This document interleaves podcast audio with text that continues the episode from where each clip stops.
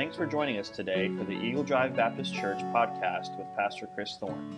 Eagle Drive is a Bible believing New Testament Baptist church where Jesus is preeminent and the gospel of grace is at center stage. We are devoted to connecting with God, growing together, serving others, and sharing our faith. If you would like to know more about our ministry, visit eagledrivebaptist.com. Now, here's today's message. Alan, you mind opening us in prayer? Lord, we do thank you, Lord, our parents come to your house tonight. Lord, we look forward to hearing what you have for us, uh, from this lesson, Lord, I pray that you do. Uh, Brother Thorne, as he teaches, Lord, it will be a real blessing to us. Lord, I pray for these requests, Lord, I pray, Lord, that you'll just intercede in each life. Lord, I I pray, Lord, especially for the colonel, Lord, that you'll touch his heart and save him. Give us now the plans of our hearts, in Jesus' name, amen. Amen. All right. Uh, let me ask kind of a almost a review type question. Uh, we've been talking a lot about the meaninglessness of life um, and trying to find meaning in life. So, in what ways, um, in what ways did the meaninglessness of life show us the goodness of God? What ways does the meaninglessness of life help show us the goodness of God? Kind of a tough question, but it kind of is an overview of what we've talked about thus far. Anybody have anything? Gives us what we don't deserve. Gives us what we don't deserve? Yeah, that's true. What else? In what ways does the meaninglessness of life help show us the goodness of God? Starting off with a deep question for you guys. Crickets. It shows you that all the meaningless stuff doesn't fulfill anything. Yeah. Yeah, that's true. It doesn't fulfill, it doesn't satisfy. Exactly. What else? Anybody else? No. Uh, worldly things will just leave you empty. Worldly things leave you empty? Yeah. Yeah. I think many of us could testify to that, right? Yeah. So many times in life we've chased after things that we thought would bring satisfaction, but they left us more empty. Yes. Anybody else? Maybe one more thing? In what ways does the meaninglessness of life show us the goodness of God? Michael, thanks for raising your hand. What? Again? In what ways does the meaninglessness of life help show us the goodness of God? What's already been said? It doesn't matter. Um, just that, mean, even though life is meaningless to God, we aren't meaningless. Okay. There's a purpose. Yeah, there's a purpose. There's a purpose. I think one of the biggest things to me, it's it's it's helped this series especially. It's helped me show or realize again the sovereignty of God. That God is in control of everything, and it's up to me to just trust.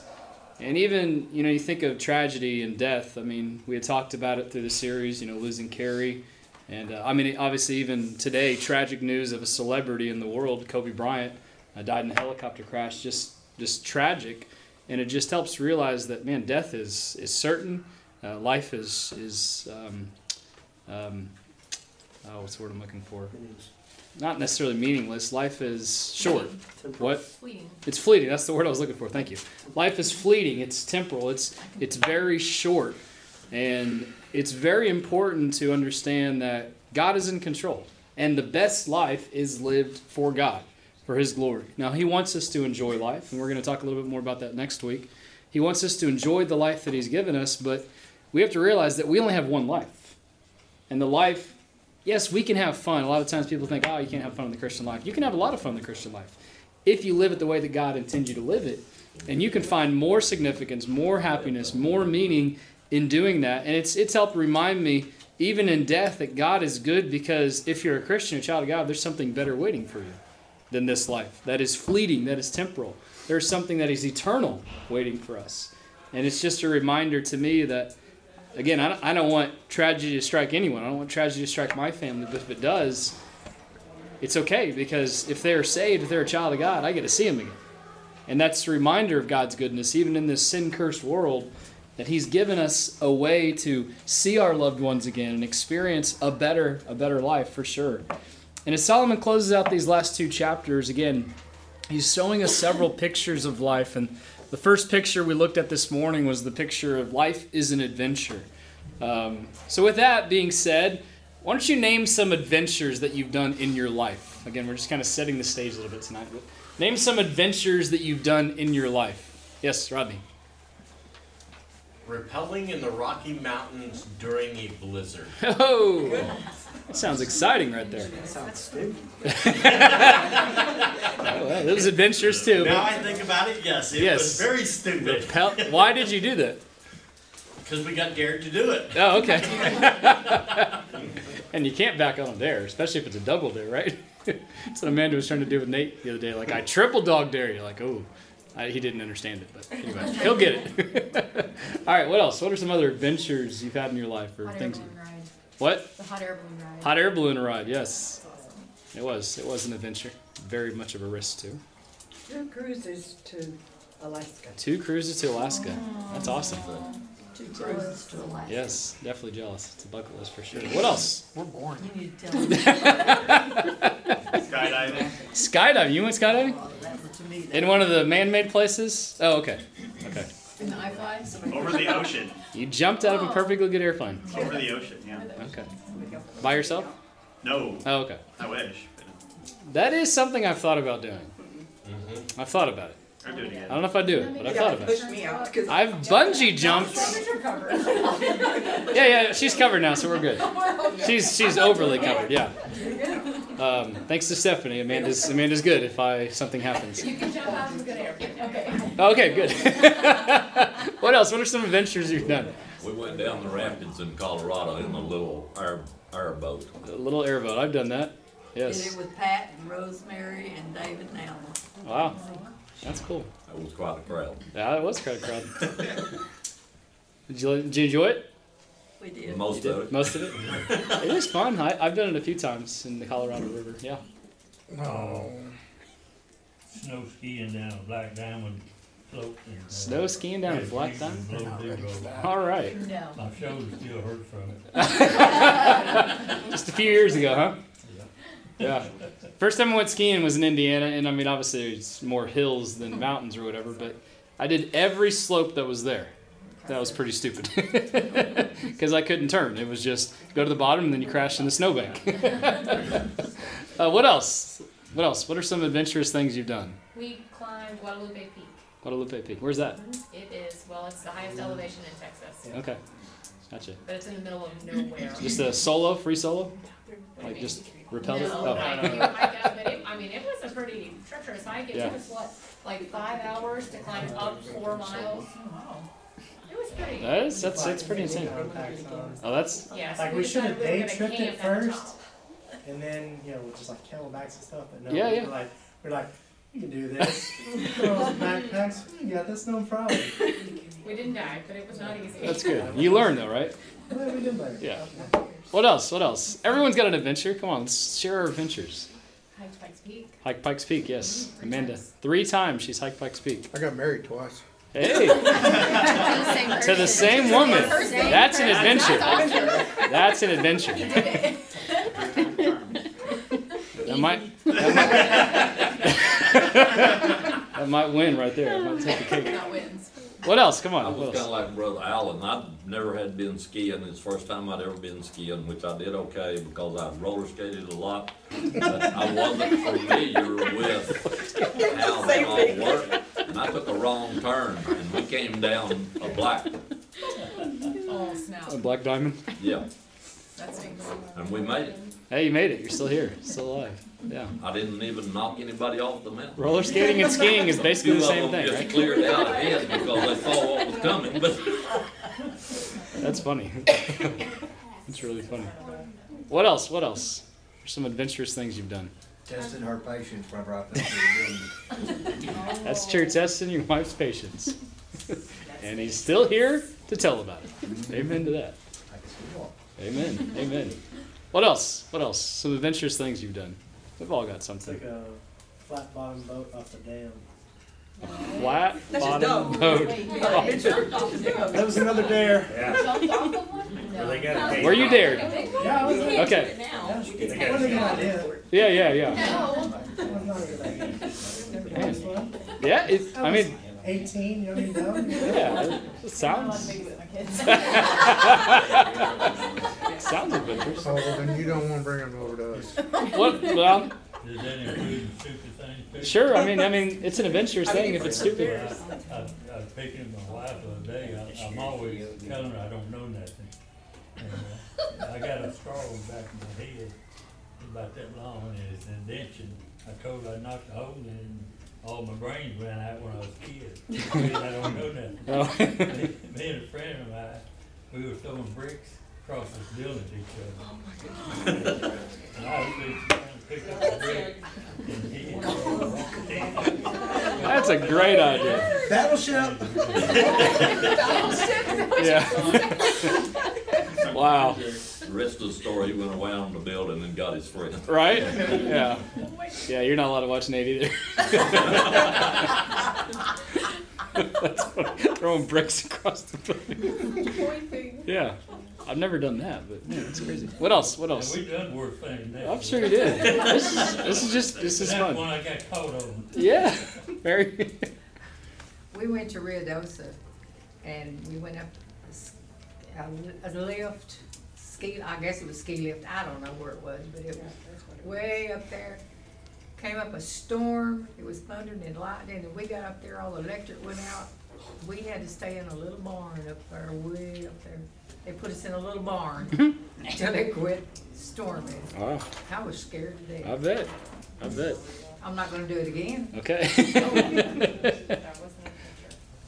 what else? Maybe a couple more. All right, Michael. Cliff jumping. Cliff jumping. You just done them all, right? When did you get so cool, Michael? I've been cool the whole time. He's been cool.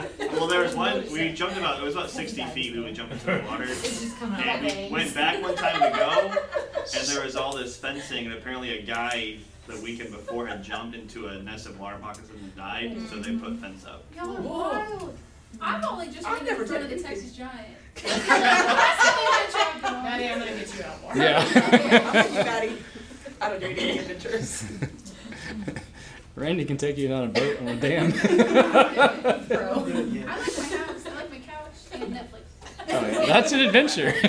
Binge watching. Justin, what about you? You haven't shared anything. We know he's done something. Probably the helicopter ride at the Royal Gorge would be pretty adventurous. Yeah? And they take it up on the side. Yeah. Any kind of helicopter rides adventures for sure. All right, one more. One more. I got did a good one? jump off a dam. You jumped off a dam. You used to be able to over at Bridgeport. Yeah, we, But Okay. they fenced it off. they won't let you do it anymore. No, no, no. It was fun It though. just slows you down. It takes you longer to get there now. Yeah. You can still do it. It's too deep, it's Yeah. too deep to hit anything. Yeah. So, I think there's a car or something That's down there. Is it your It's car? like Marcus? forty foot. I hit It's. Randy's. Yeah. It's Randy's boat. It's Randy's boat. Randy's boat. Rodney? Brother Allen might be able to relate to this. So, there's what's called, when you're in a helicopter, nap of the earth. And literally, you are flying where the, the, the skids of the helicopter are like that far off the top of the treetops. And so you're just zooming along. And, Wow. Yeah, no. It's a nope. Nope. No. That would be. a I mean, it'd be hard no. fun as long as you make it. As long as you make it out, for sure. But, uh, talking about airplanes, when I was about eight or ten, somewhere in there, uh, in Mississippi, they do lots of crop dusting. The planes, of course, when they come down, you know, cotton, and in Mississippi, cotton is not like Texas cotton. It's about almost high as my head. And with, I would just get a plane coming down, I'll run out and run down in the cotton field, and the wheels wouldn't be just above my head, kind over. Wow. That's one of. You lived a good life. Your guardian angels are wore out. Yeah, they are. I think they're gonna pop Tag you team. one day. I've had more What? than, Tag team. Yeah, tag team. Tag team. You can have my Oh man, that's funny. Uh, well, we talked about risk this morning, and you know, I believe in our faith, God wants us to have a faith that is taking risk. So let me ask this question. I'll expound upon it a little bit more. Why do you think God asks us to take risk in our walk of faith? Why do you think God asks us to take risk? What? Trust him. Learn to trust. What? Out of our comfort zone. Get out. Get out of our comfort zone. Maddie, get off the couch. Testing us. Yeah. He wants you to see there's so much of God that we don't know because He's infinite, and so there's there's sides of God that you can't learn unless you do take the risks. Yeah. And so He wants us to know Him more. Yeah. There's no other way to do that unless you step out. That's good. That's very good. You know, it's like the, the point I made this morning in, in faith. I believe there's two sides to faith. There's the inactive side of faith, which is standing still, it's waiting, it's patiently uh, allowing God to lead us, which is important. Don't get me wrong. We, we need to have times where we just wait on God. The Bible is clear on that. Um, but I've talked to people over the years, and it's, it's a struggle for me because I don't want to just tell them this is what you have to do. But I feel like I've seen so many people that are just in that inactive stage in their faith. I'm just waiting. God just has to really be clear to me and you know give me a true sign. Well, I believe God can do that, but I also believe God gives us the initiative to go out and step out in our faith, like I said with this this morning with Abraham, to sometimes he's urging us, he's pushing us to step out. And if we take that step of faith, he is going to meet us. And he's going to guide us and he's going to show us like Abraham, he went out not knowing whither he went. And really like Amanda said, that's a great point. I think it helps us get to know God in a better way. Whereas we don't fully learn God by, no offense to Maddie, but just by sitting around. And it's not it's not just her. I just use that as an illustration, but a lot of people in the Christian life are like that in their faith. Where I'm just going to sit around. I'm not going to do anything. I'm not going to, you know, really, you know, risk it, anything. I'm not saying you just, you know, slide down a dam in the boat. I'm not I'm not asking you to do that tonight. But God wants us to take a step of faith. And faith involves risk. And what we were talking about this morning in the risk business is in our generosity. And that's where a lot of people struggle in their giving. Because I can't take any kind of risks, especially, I mean, I need this money. This is my money. I need it. And that's why, you know, I, I made the, the point in the, the illustration of how kids do faith better than adults. And it's really true, isn't it? They're willing to ask questions, they're adventurous, and, and yet, you know, unless we know all of the ins and outs of it, and I'm not going to do it. You know, we have to have calculations and, and you know, charts, and, you, you tell me exactly if this is going to pan out or not. Well, life doesn't always pan out the way that we envision it. But as I mentioned, as, as Hudson Taylor said, unless there is an element of risk in our exploits of God, there's no need for faith. Now, some people in their giving, they go a little bit extreme. They like to play the lottery, right? Uh, I'm not necessarily going off on that tonight, but let me let me read a story. And many of us have heard stories like this. In March of 2012, the Atlantic magazine published an article entitled "Treasury of Terribly Sad Stories of Lottery Winners." The first paragraph states, "We feel it is our duty to inform you that actually you really probably don't want to win the lottery, even if you think you do." At the writing, America has just gone through another lotto fever. Seasons uh, with people all over the country standing in line to buy tickets for the whopping $1.6 billion jackpot. The Atlantic article is just one of many that detail story after story of the tragic pain of payoff. How the lottery that offered salvation in actuality delivered destruction. The tales are filled with betrayal, exploitation, thievery, divorce, decadence, drugs, binge living, indebtedness, bad investments, bankruptcy, murder, or suicide. For example, Jack Whitaker of West Virginia won $314 million in 2002. That's astounding. Initially, he gave away $50 million, building, helping build two churches and purchasing house, houses and cars for family and friends, a very noble thing. He was inundated with requests for everything from cars to carpet. Even a trip to a baseball game would yield as many as 150 different people approaching him to ask for money.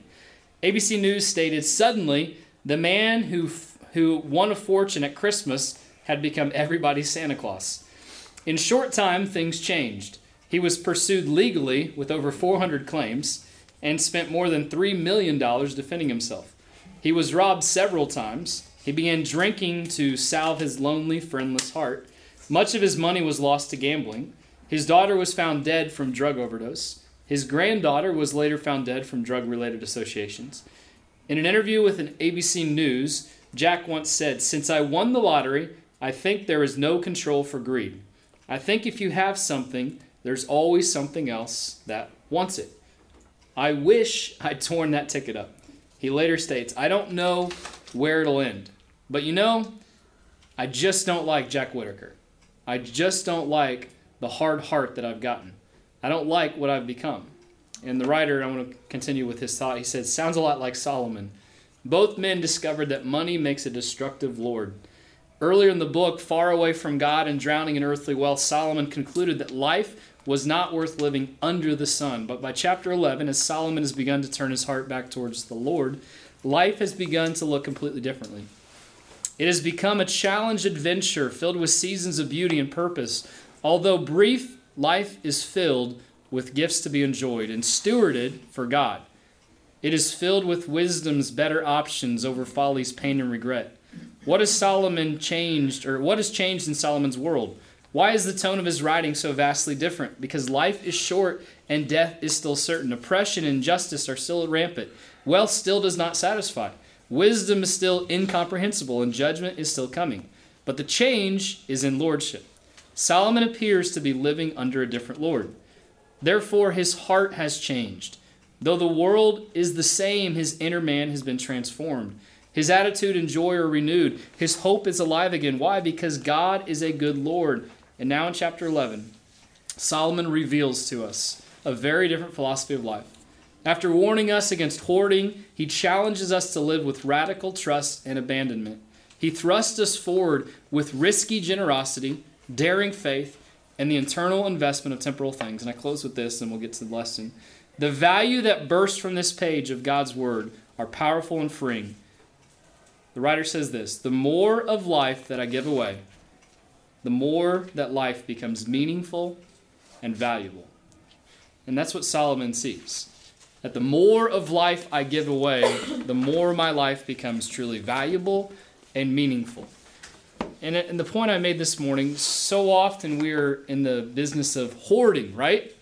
Gathering, living to get. But really, the best life is living to give.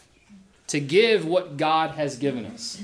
And since God has first and foremost given us His Son, which is everything, we in turn should be willing to give of ourselves and give of our resources. And here's the principle that we're going to unpack tonight. The more of life that I give away, the more of life becomes meaningful and valuable. And the first point, verses 1 and 2. Satisfaction, again, is, is found in letting go rather than holding on. Satisfaction is found in letting go rather than holding, holding on. And let me ask a, a, a question for your own understanding or for, for um, what, what, what you believe. Why do you believe generosity is an important part of living a meaningful life? Why do you believe generosity is an important part of living a meaningful life? Because that's the very first thing that Solomon addresses here. It makes you feel good. Makes you feel good. Okay, that's good. Makes you not focus on just yourself all the time. That's very good. Makes you not just focus on yourself because what happens is we become very selfish, self centered because we have to acquire more. But, you know, I, I was thinking about this after I finished preaching. Really, generosity is one of the keys to living a life that truly makes an impact on other people because it's others focused, right? It's others driven. But so often we are self focused, self driven, driven by our own ambitions. What else? Why, why do you think generosity is important in living a meaningful life? Those are two good things. I think, I think it helps you understand grace more. Okay. That's my opinion. Yeah, helps you understand grace more. That's good. That's good.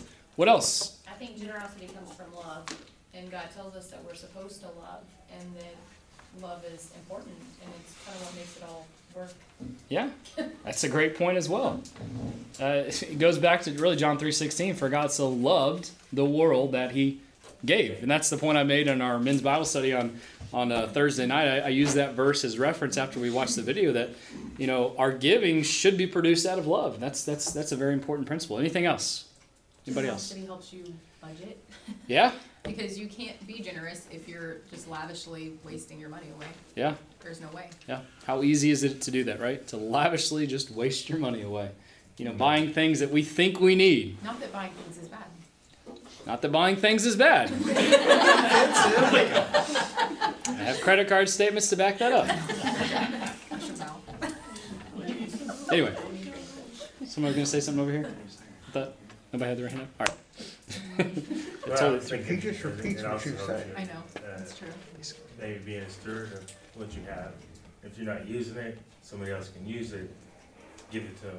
Yeah. You know, and let them make use of it. Yeah, I mean, stewardship is a very important key. Stewardship is managing the life, the resources, the talent, the time, energy, everything that God has given us. And again, the idea that Solomon is getting at is generosity. And Solomon is encouraging us. I think I have these blanks here. He's encouraging us to take a risk in our faith and our giving. The word cast, cast thy bread upon the water, is a reference to total commitment.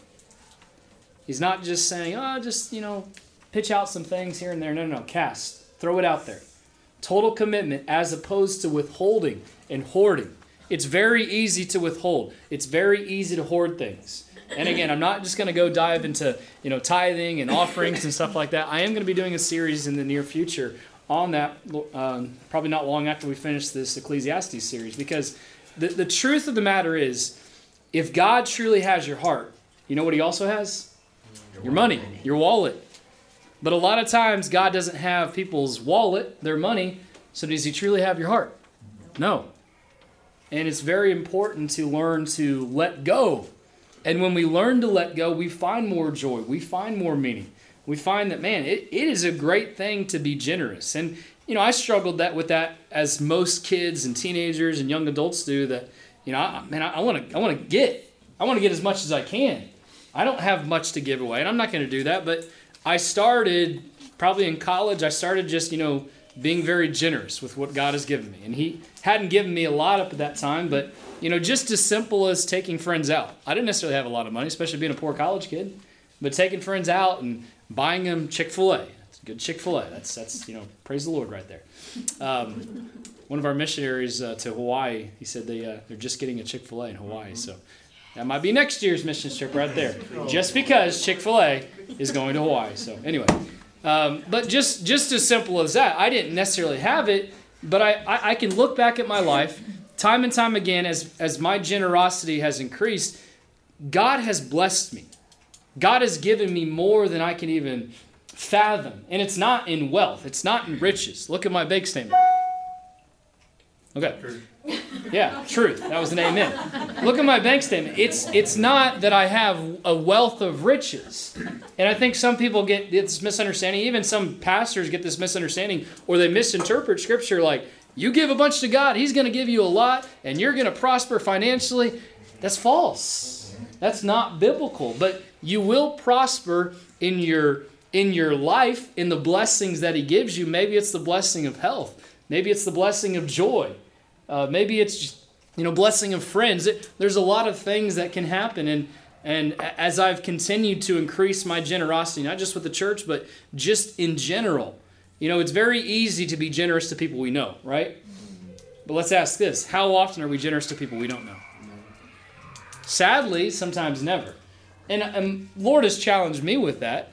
You know, He says in the New Testament, whatever you do to the least of these, you do to me. And there's been many times where I've given my money out, you know, someone, you know, the people that are, you know, trying to get money there on the side of the road and this and that. I know very good and well that they might use that money for drugs or they're just trying to swindle, you know, because I've seen people, they go get in their nice car afterwards and all that kind of stuff. But it's more about the heart in which you give. And I believe God will bless that.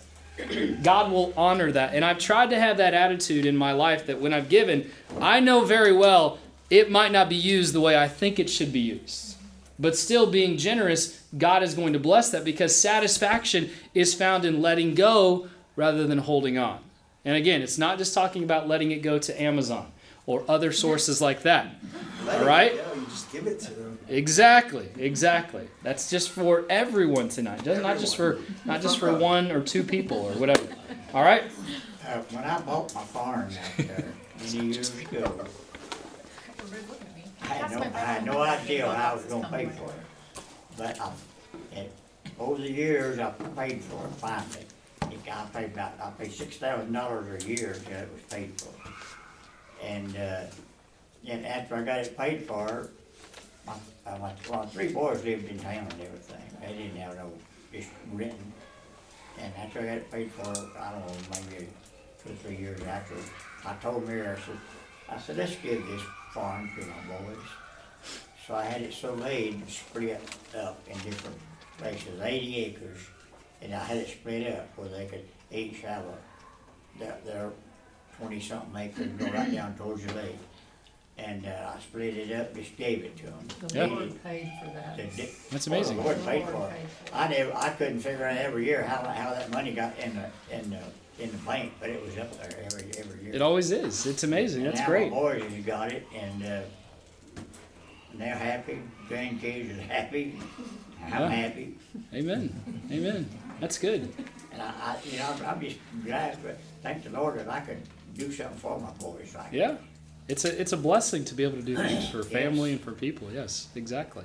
And again, it's always we'll get to this in a minute, but there's always an excuse of why we can't, right? Mm-hmm. And so many people are waiting for things to get better, for things to improve, for that rainy day to go away. And as I've seen so often, that rainy day sometimes doesn't go away, or if it does, it takes a long time mm-hmm. before it finally goes away. But really, what Solomon is getting at, a little different aspect in this morning, those who embrace the value of living to give always have enough and usually have more than they need. They always have enough and usually have more than they need. And again, verse 2 continues, give a portion to 7 and 8. Again, he's talking about diversifying and, and being generous. Don't just stop with a few close needs around you, diversify your gifts. That's why it's important to. It's very easy to focus on the people we know, but what about the people we don't know? And that's what. That's really what part of this year is about: making an impact to to use what God has given us, the limited resources that God has given us as a church, and spreading out and reaching out. And it's not just paying for someone's mortgage or rent or this or that, but using the talents, the time, the energy that God has given us and give to others. That's making an impact. You know, a foolish person puts all their financial security in one place, but a wise person will diversify it. So really you got to think about that. How diversified in you are you in your giving? Not asking in your financial aspect if you've talked with Stephanie, but how diversified are you in your giving? Are you giving to a lot of different needs or are you more concerned with hoarding? And that's the point Solomon is making. And really there's three great principles here found in these last two or these two verses. Be generous in a world of greed. Do we have that? No. Okay, didn't put it on there. That's right. Be generous in a world of greed. Show kindness in a world of callousness. And exercise faith in a world of fatalism. Be generous in a world of greed. Show kindness in a world of callousness. Exercise faith in a world of fatalism. Verse 3 and 4. Satisfaction is found in our commitments, not in our circumstances. It's found in our commitments, not in our circumstances. One of the main reasons we're to give generously is because it's the natural outflow of a full life, as it was referenced this morning. You know, I love that illustration that Solomon gives us. Be the cloud. If a cloud be full of rain, what do they do? They empty themselves. They pour out what has been poured into them.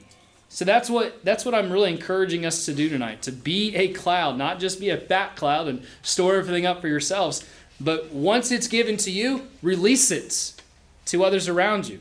In a cloud or clouds, they release it all over. It spreads. And that's that's very important. And and as the verse continues talking about the tree, it's about blooming where you're planted. It doesn't matter where the tree falls. But wherever it does fall, that's where it's supposed to be. And think about what Solomon is saying. It's so practical and life changing. Where God has put you in your present circumstances, that's where you are to give. Where God has put you in your present circumstances, that's where you are to give. Meet the needs of those around you. But I have my own needs. But doesn't everyone else? And the key to a meaningful life is to look past our own selfish desires, our own needs, and look at the needs of others. Because even in this room, there's needs. And be like, Pastor, I've got a lot of needs. Let me go ahead and list them. I can't really afford to do this. Well, to be honest, you can't afford not to. That's what it boils down to. You can't afford not to be generous.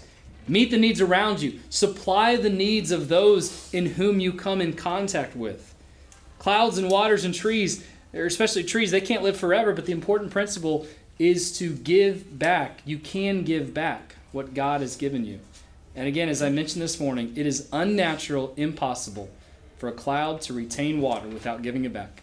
Just as it's unnatural and impossible to have a meaningful life by withholding. Now turn quickly to Mark chapter 12. I want to reference a story in the New Testament. Mark chapter 12. It's a story many of us have heard.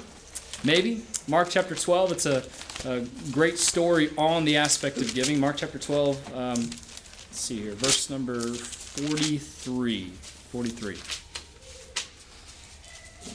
Uh, I'll go ahead and start in verse number 41. And Jesus sat over against the treasury and beheld how the people cast money into the treasury, and many that were rich cast in much.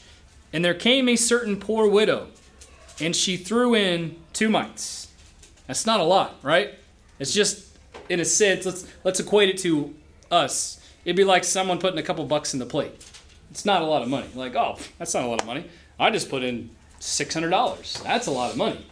But if the person makes like sixty thousand dollars a month, that's not a lot of money, right?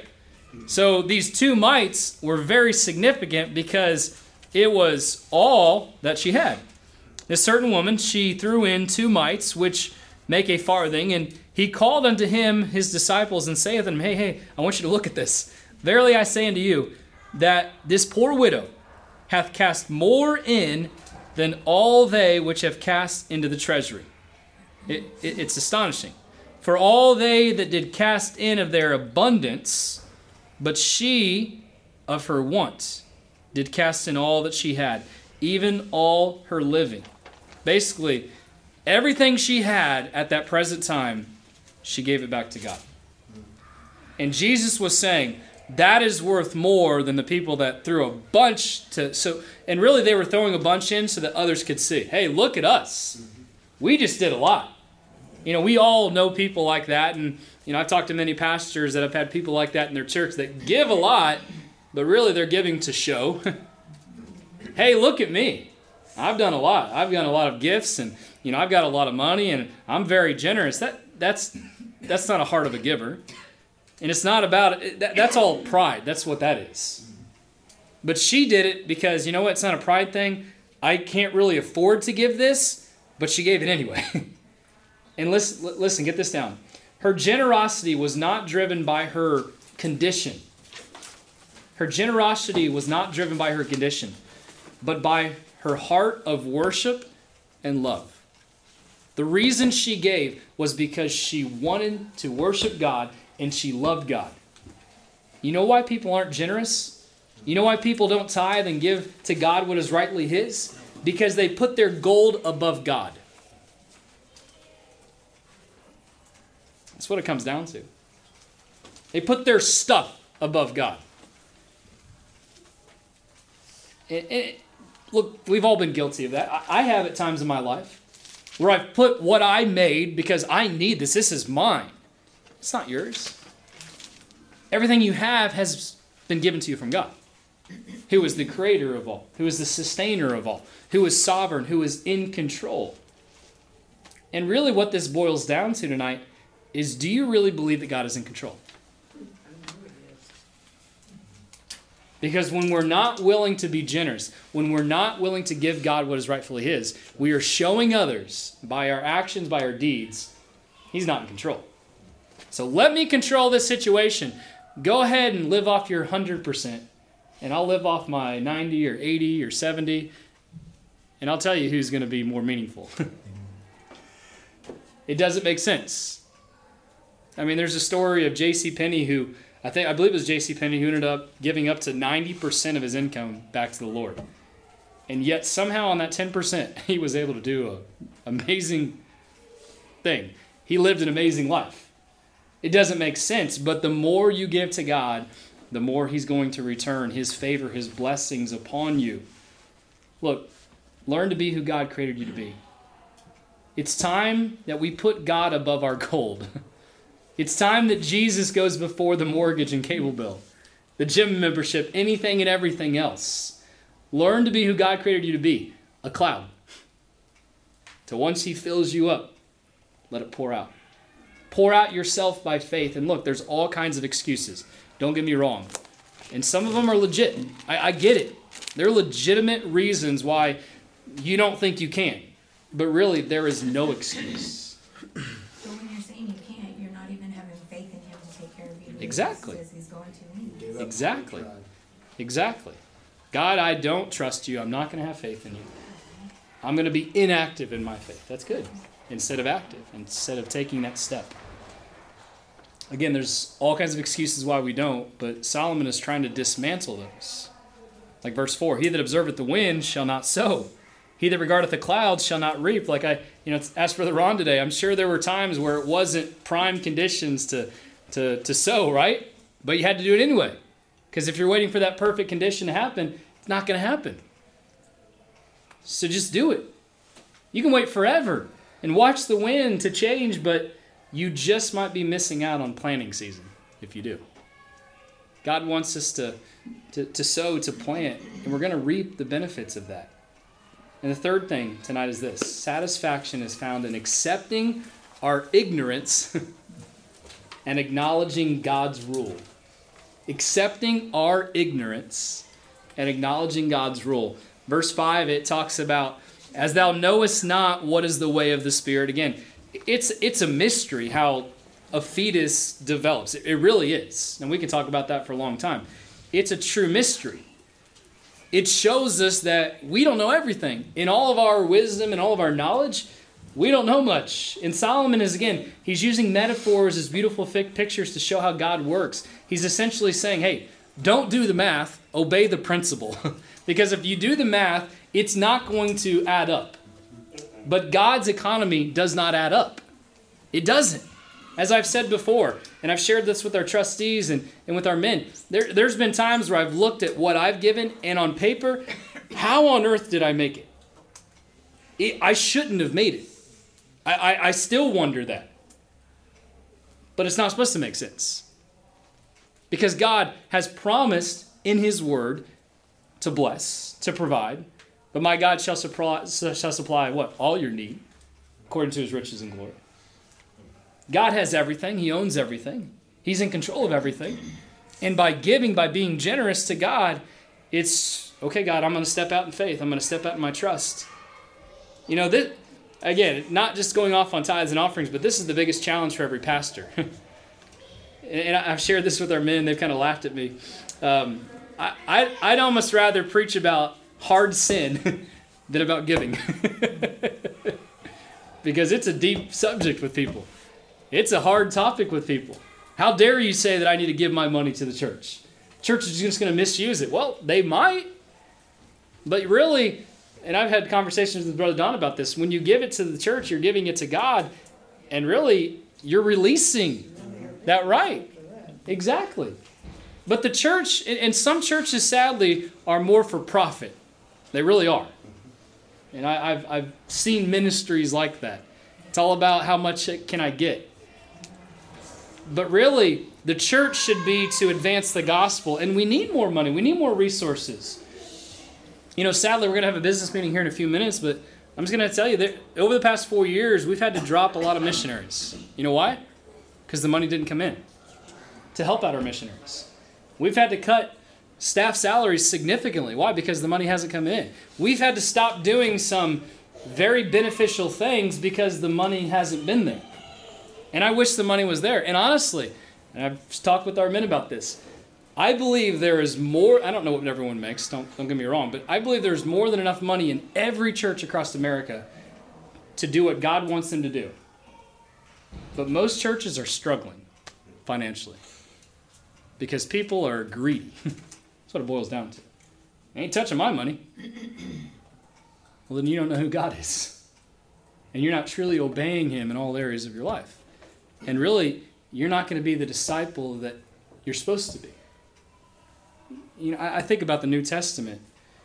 You know, there were people in the New Testament that they loved God so much, they wanted the gospel to advance so much that they sold everything that they had and gave it to God and gave it to the church. And in America, we are so rich, aren't we? We have more than enough. And again, I'm not asking you to just sell everything you have tonight. But my goodness, you think about our own lives, think about how much we have and how many people have nothing. How are they going to know unless we go or we give our money, our resources to someone that can go? Because all, the honest truth is, we can't all go. We can't all go to some of these foreign cl- countries or other cities and states around this, this country but someone else has a heart, has a desire, has a passion. God has burdened them.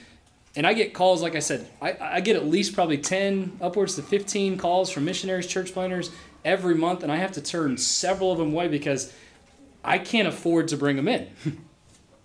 because there's not enough money to even give them something or take them on for support. And I hate that.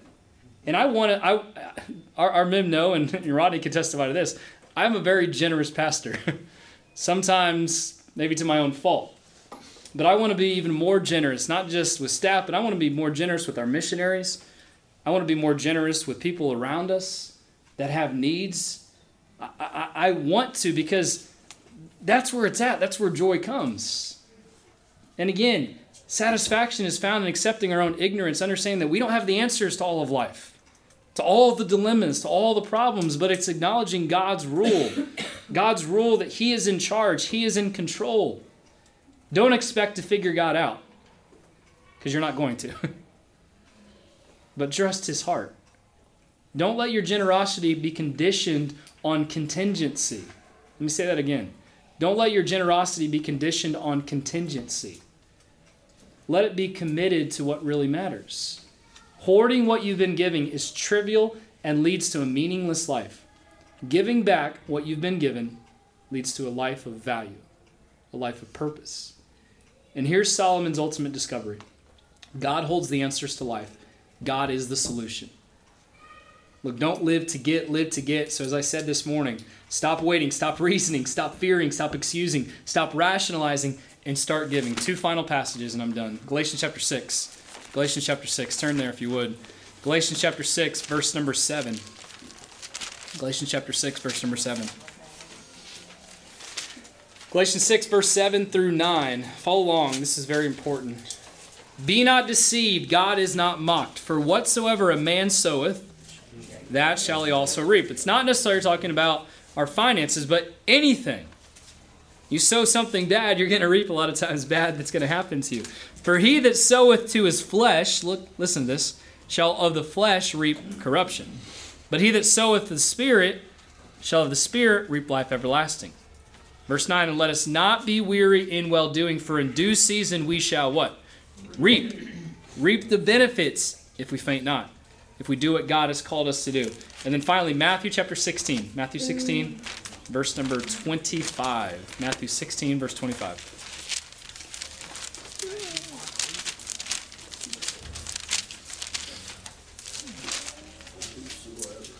All right, Matthew 16, verse 25. For whosoever will save his life will what? Lose it. Whosoever will lose his life for my sake shall find it. Another principle of letting go, releasing. You release the life that God has given you, you're actually going to gain life. You're actually going to find that life is more meaningful, more significant, more satisfying. Look, in the pictures of life, understand that life is an adventure, so live it by faith. In your faith, be generous, don't be stingy. Don't hold back what you've been given. The goal of your life shouldn't be to become a fat cloud or a dead tree. It's impossible and unnatural for a cloud to retain water without giving it back, just like it is for a Christian to withhold what God has given us. And the final decision here's what we need to really ask God to help us this week Jesus, help me adventure through life with daring generosity. Help me adventure through life with daring generosity. I don't care what stage of life you're in. I don't care if you're young or if you're old. You can still be daring in your generosity. That's what God has called you to do. It's having that audacious faith that I've preached about before, that I've seen from Joshua, from Esther, from so many other people in the Bible. Ask God to help you adventure through life with daring generosity. You might not necessarily have more in the pocketbook, but God will bless you. And He will reward because He's promised. So obey the principle, obey the rule,